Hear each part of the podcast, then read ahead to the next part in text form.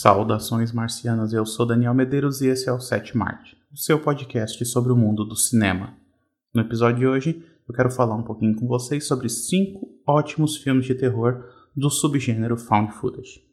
Mas antes da gente começar, é importante alguns avisos. O primeiro é que eu não vou considerar filmes daquele chamado mockumentary ou falso documentário, porque ele é um subgênero à parte que é diferente do found footage. Outra coisa também é que eu quero listar filmes que sejam razoavelmente pouco conhecidos do grande público. Ou seja, não vai aparecer na minha lista filmes como Atividade Paranormal, A Bruxa de Blair ou Hack, apesar de serem extremamente importantes para o subgênero. Feitos os avisos então, vamos lá à nossa lista de 5 ótimos filmes de terror found footage que você provavelmente não conhece. Bora lá então? O primeiro filme da minha lista é um chamado Hell House LLC, de 2015. What happened that night at the Abaddon Hotel? What is that? It's everything. Sarah, have you watched those? No. So you have no idea what's on them. Hell House. Escrito e dirigido pelo Steven Cognetti, Hell House LLC é um filme bastante assustador. Ele conta a história de um grupo de amigos que resolve comprar um hotel abandonado para transformar esse hotel numa atração daquelas de Halloween. Tipo, para quem já viu o filme The Houses October Built, as casas que Outubro construiu, é mais ou menos naquele estilo. É uma atração que é comum nos Estados Unidos na época do Halloween, que você decora a sua casa, um determinado ambiente, de tal maneira que você possa assustar as pessoas que vão, vão visitar. E as pessoas pagam ingresso para isso. Então esses caras eles entendem que esse hotel, até por, por ele ter uma história assustadora, é um hotel que pode. É, é um investimento que pode dar um, um bom retorno para eles. Então eles compram esse hotel, eles passam a dormir lá, lá dentro para poder trabalhar constantemente na reforma e também nas decorações necessárias para poder abrir a tempo do Halloween. Só que o ambiente é extremamente macabro, é extremamente assustador também. Então não demora muito para que alguns eventos estranhos começam a acontecer durante a noite, principalmente, e tudo isso é captado pelas câmeras dos próprios personagens. É um filme que, para quem já está acostumado a ver filme de terror, a gente já consegue antecipar muita coisa, e o fã, o fã de terror ele raramente se assusta com o filme. A gente gosta dessa sensação de sentir medo, só que ela é, se torna cada vez mais rara para quem está assistindo. O Hell House LLC foi um filme que me deu medo. E isso é muito difícil de acontecer ultimamente. Eu talvez tenha sido um dos últimos que conseguiu fazer isso. Ele é um filme que é extremamente tenso, é extremamente claustrofóbico e ele consegue ele consegue assustar quando precisa assustar e ele consegue causar tensão quando precisa causar, causar tensão. Além disso, ele trabalha com uma iconografia bastante marcante. Ele tem personagens que são é, uns palhaços macabros, umas coisas assim que funciona muito bem dentro do terror. O filme ele, o filme ele até fez um relativo sucesso em VOD, né, em Video On Demand, e ele teve duas continuações, que eu ainda não vi as continuações, mas eu tô bem curioso para ver, porque esse primeiro eu gostei demais. Vale muito a pena ver. Hell House LLC. Here we go. What was that? I don't know. You have heard the rumors about this. There are no rumors What about rumors? this place. No rumors. We talked about this. It's supposed to be haunted. O próximo filme da minha lista se chama Capture, Kill, Release, de 2016. So how would you do it? Random, but not too random. You gotta be able to plan around it. Take him down to the basement because it's quiet. Put some plastic down. You tie him up down there while he's sleeping. Wrap the pieces up individually. Take him out somewhere quiet and secluded. Bury the pieces, and he never comes back. That was awesome. O Capture, Kill, Release, ou Capture, Mate e Solte, ele acompanha a história de um casal que resolve matar uma pessoa aleatória só porque eles, bom, porque eles sentem vontade de fazer isso. Então eles compram a câmera, né, para poder registrar esse momento.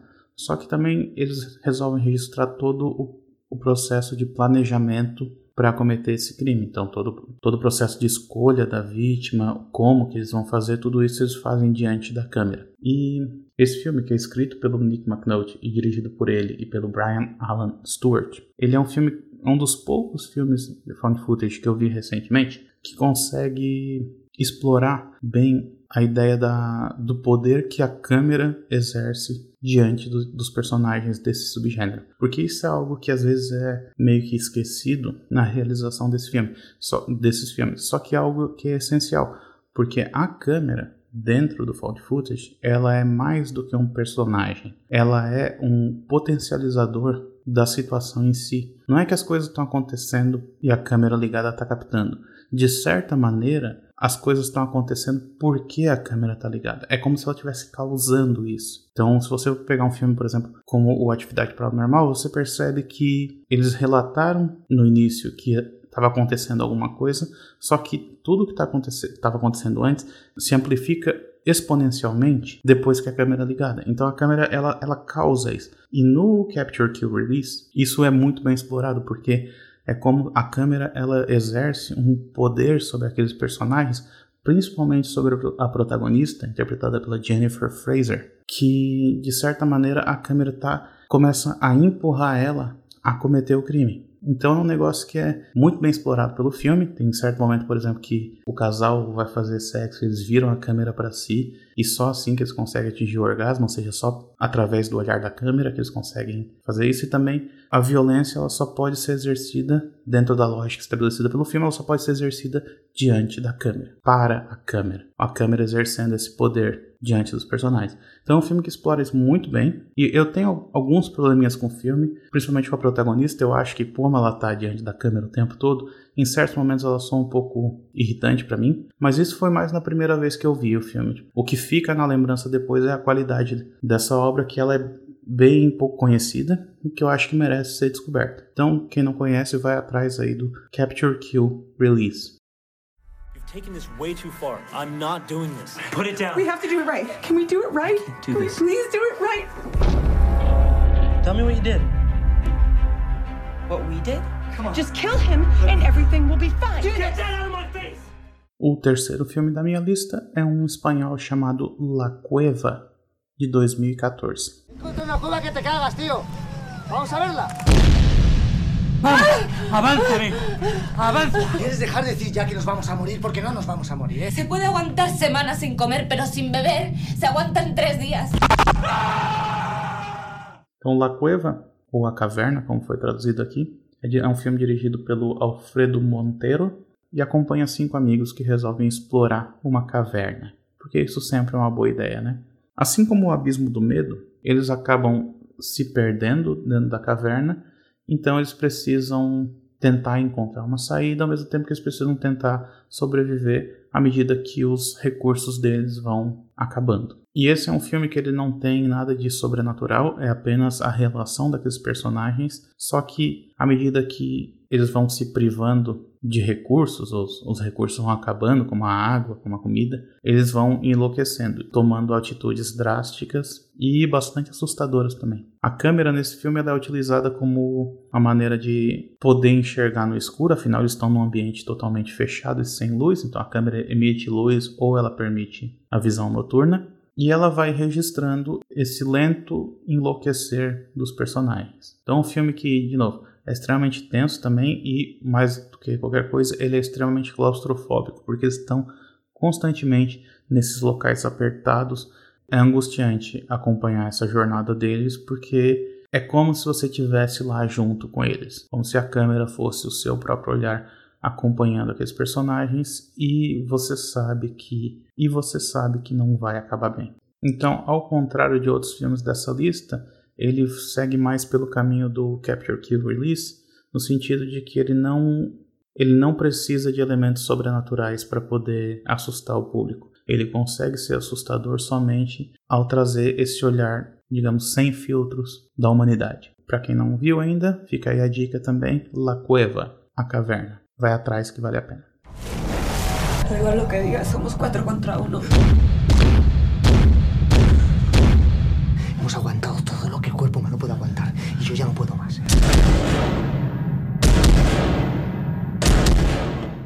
Agora eu vou falar um pouquinho sobre um filme chamado Willow Creek, de 2013.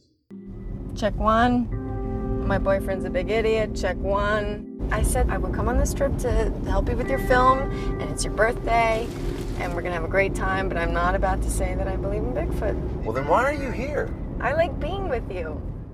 Willow Creek ele é um filme escrito e dirigido pelo Bobcat Goldthwait, que ele é conhecido por ser um comediante. E é engraçado isso, porque nos últimos anos a gente tem visto muitos comediantes migrando para o gênero de terror, como é o caso do Jordan Peele, como é o caso também do John Krasinski. E essa mudança ela pode parecer um pouco brusca, porque os gêneros de terror e de comédia eles podem parecer bastante distantes um do outro, mas na verdade eles são mais próximos do que as pessoas imaginam. Afinal, são dois gêneros em que o timing, o tempo e a manipulação desse tempo são essenciais para que funcione. Você não pode arrastar uma piada durante muito tempo porque ela vai perder a graça, assim como você não pode arrastar demais uma cena de suspense, senão você perde a atenção do público. Esse filme, Willow Creek, ele é extremamente eficiente na manipulação do tempo. O filme ele conta a história de um casal que vai até a floresta com o intuito de filmar o pé grande. Na verdade, sim, eles vão até a cidade onde a lenda do pé grande nasceu e eles vão passear nessa floresta e eles levam a câmera para caso aconteça alguma coisa, né? Para caso eles consigam filmar alguma coisa. E grande parte do filme é essa rotina deles. Eles pegam um caminho que não era o caminho correto dos turistas, então eles vão se embrenhando mais pela floresta por locais onde não era para eles ir, o que, convenhamos, nunca é uma boa ideia, né? E eles acabam passando a noite na floresta e eles acabam presenciando coisas que são assustadoras. Não dá para definir de outra maneira. Ou talvez assim, presenciar não seria a melhor maneira de definir o que acontece. O filme, como eu disse no início, essa questão da manipulação do tempo. O filme ele tem uma cena que eu não sei, eu não gosto de usar esse esse adjetivo de maneira leviana, mas eu não tenho como definir de outra maneira se não seja genial porque é impressionante a maneira como o diretor consegue manipular a tensão durante tanto tempo. A cena em si, ela mostra os dois personagens se filmando, né, porque eles usam a câmera como forma de, de se iluminarem, dentro de uma cabana. Eles estão passando a noite na, na cabana e eles começam a ouvir barulhos do lado de fora dessa cabana, que pode ser o pé grande ou não.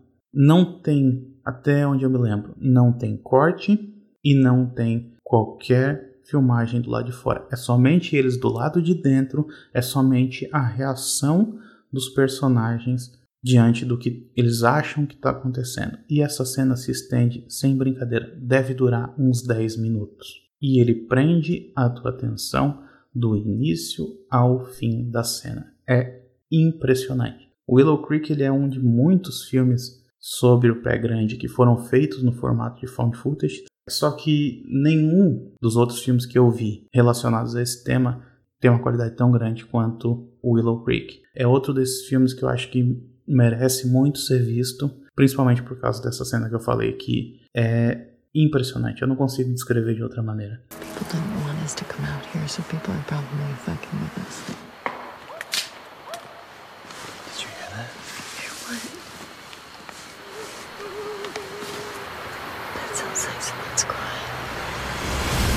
E para finalizar, eu vou mencionar um filme que é razoavelmente mais conhecido do que esses outros que eu falei, que é O Último Sacramento, ou The Sacrament, de 2013. We've been to some of the most chaotic, war-torn places in the world, but never for something as bizarre as this. Here we are. Welcome to Eden Parish. You guys built all this? Father had a vision, and we built heaven here on earth. Who is Father? He's the guy that started all of this.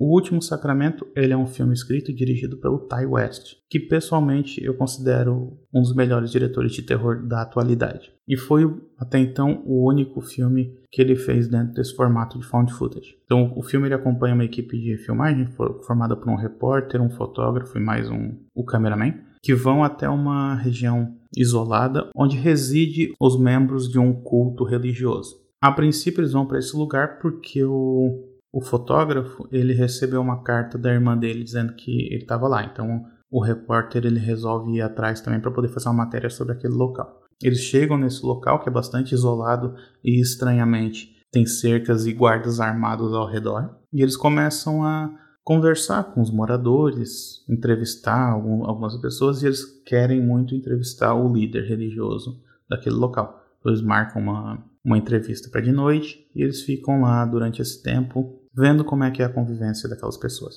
E para quem já viu algum filme do Ty West, sabe que ele gosta muito de acho que ele mesmo fala isso, de empurrar o terror pro final do filme. Então a, a preferência dele é por desenvolver bem os personagens e para quando chegar no terror ele causar um certo impacto. E nesse caso eu acho que é mais impactante por causa do uso do found footage. As cenas não seriam tão impactantes se fossem filmadas de um jeito, entre aspas, convencional. É como se fosse uma camada a mais de realismo que ele traz para o filme. E levando em consideração de que existe uma inspiração em uma história real, esse realismo é ainda maior. Então, ele está nessa lista, apesar de ele ser um pouco mais conhecido, porque assim como eu falei do Capture Kill Release, ele é um filme que explora muito bem a linguagem do found footage e as potencialidades que esse subgênero trouxe e que infelizmente se desgastou muito e muito rápido, ao ponto de que hoje em dia a gente quase não vê mais nenhuma produção sendo feita desse, nesse formato. Então fica aí a minha última dica do O Último Sacramento, ou The Sacrament. Aren't those the guides? What are they doing with guns? You don't know what's really going on here. This place is not what it seems. Bom, por hoje é isso. Eu espero que vocês tenham gostado. Se gostou, já sabe, acessa www.setmart.com, manda e-mail para contato@setmart.com e acompanha a gente também nas redes sociais. Twitter, underline Setmart, Instagram, arroba Setmart e facebook.com barra Setmart. A gente se vê na próxima. Até mais. Tchau.